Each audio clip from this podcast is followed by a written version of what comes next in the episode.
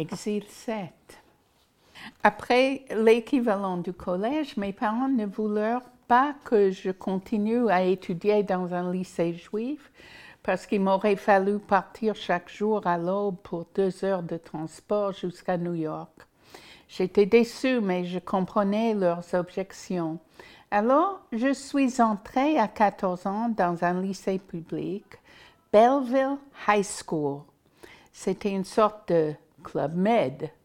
Il y avait des douzaines de clubs, Future Teachers of America, Future Dentists of America, Future ceci et cela.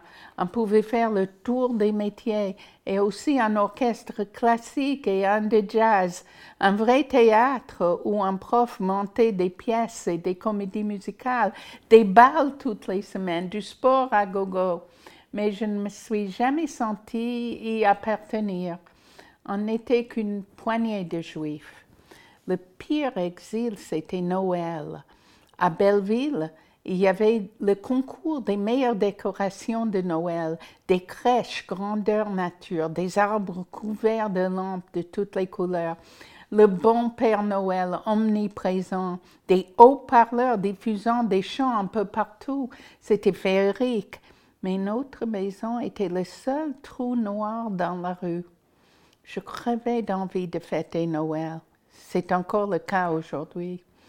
Je désirais ardemment le sapin, les boules, un papa Noël, des chaussettes qui pendent, plein de cadeaux.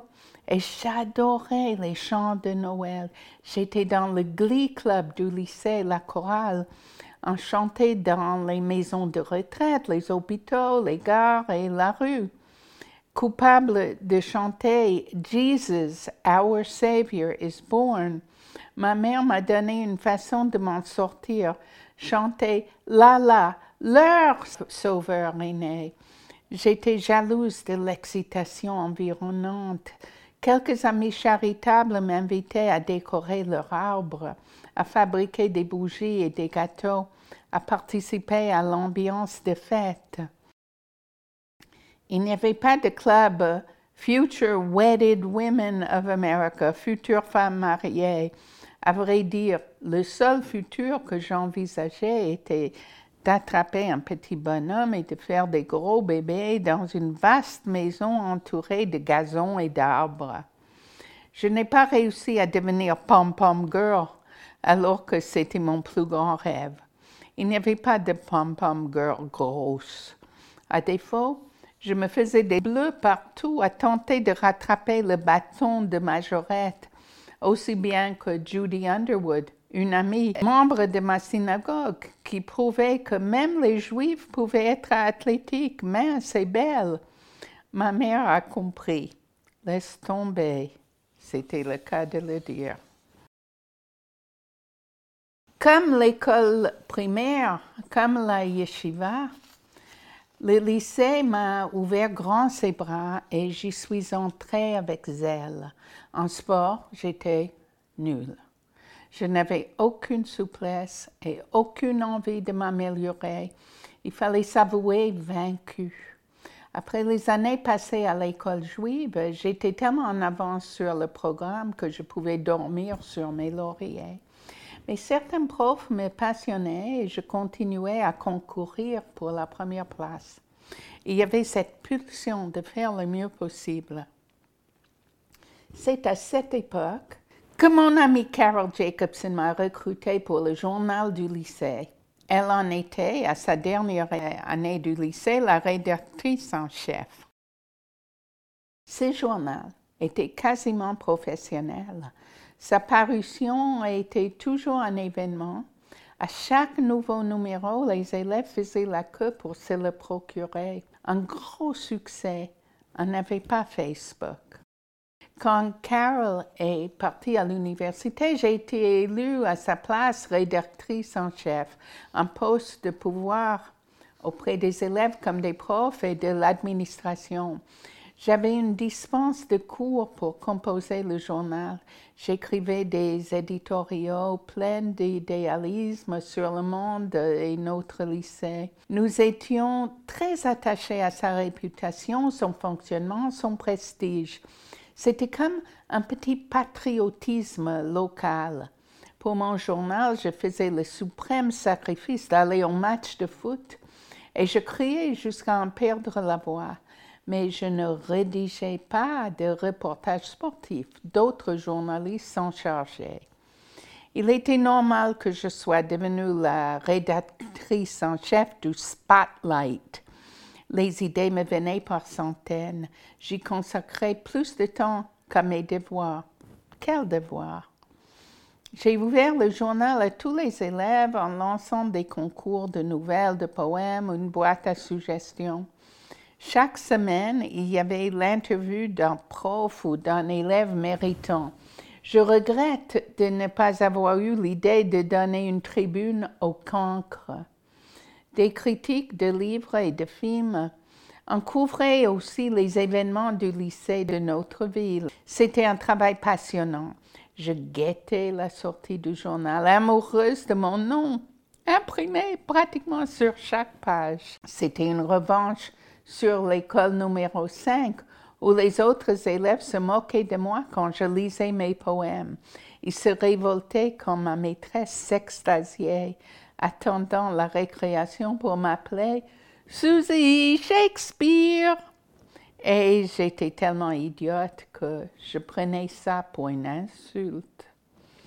Maman me disait tout le temps, ne réfléchis pas tant. Alors, je culpabilisais quand je faisais tourner les engrenages de mon cerveau. Mes sœurs se moquaient de moi gentiment parce qu'au fond, elles étaient fières de mes notes et de mes réussites. Et j'étais fière de leur folie. Normalement, on pouvait être nommé à la National Honor Society en dernière année du lycée, mais j'ai été honorée une année plus tôt. J'ai couru à la maison annoncer cette nouvelle phénoménale. Personne n'a réagi à la hauteur de ce prestigieux événement. Mes sœurs furent quand même impressionnées. Mon père m'a dit, sans détourner son regard de la télé et de son jeu de cartes, That's nice, honey.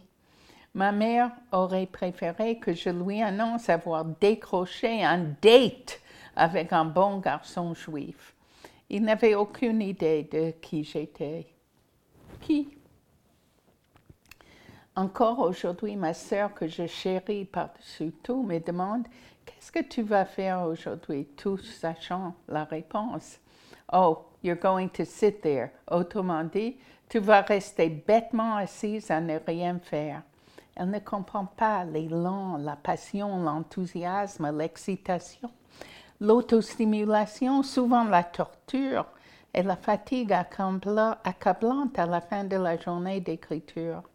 Son à elle, c'est la vie.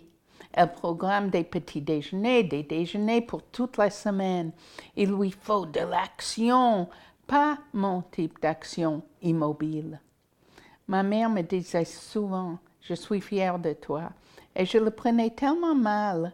Il n'y a pas de quoi être fier d'avoir un livre publié, seulement du contenu du livre, de la persévérance, de la patience et l'impatience, de certaines trouvailles et tournures, des révélations à soi-même et éventuellement l'effet que ça peut avoir sur, les, sur lecteurs. La reconnaissance aussi.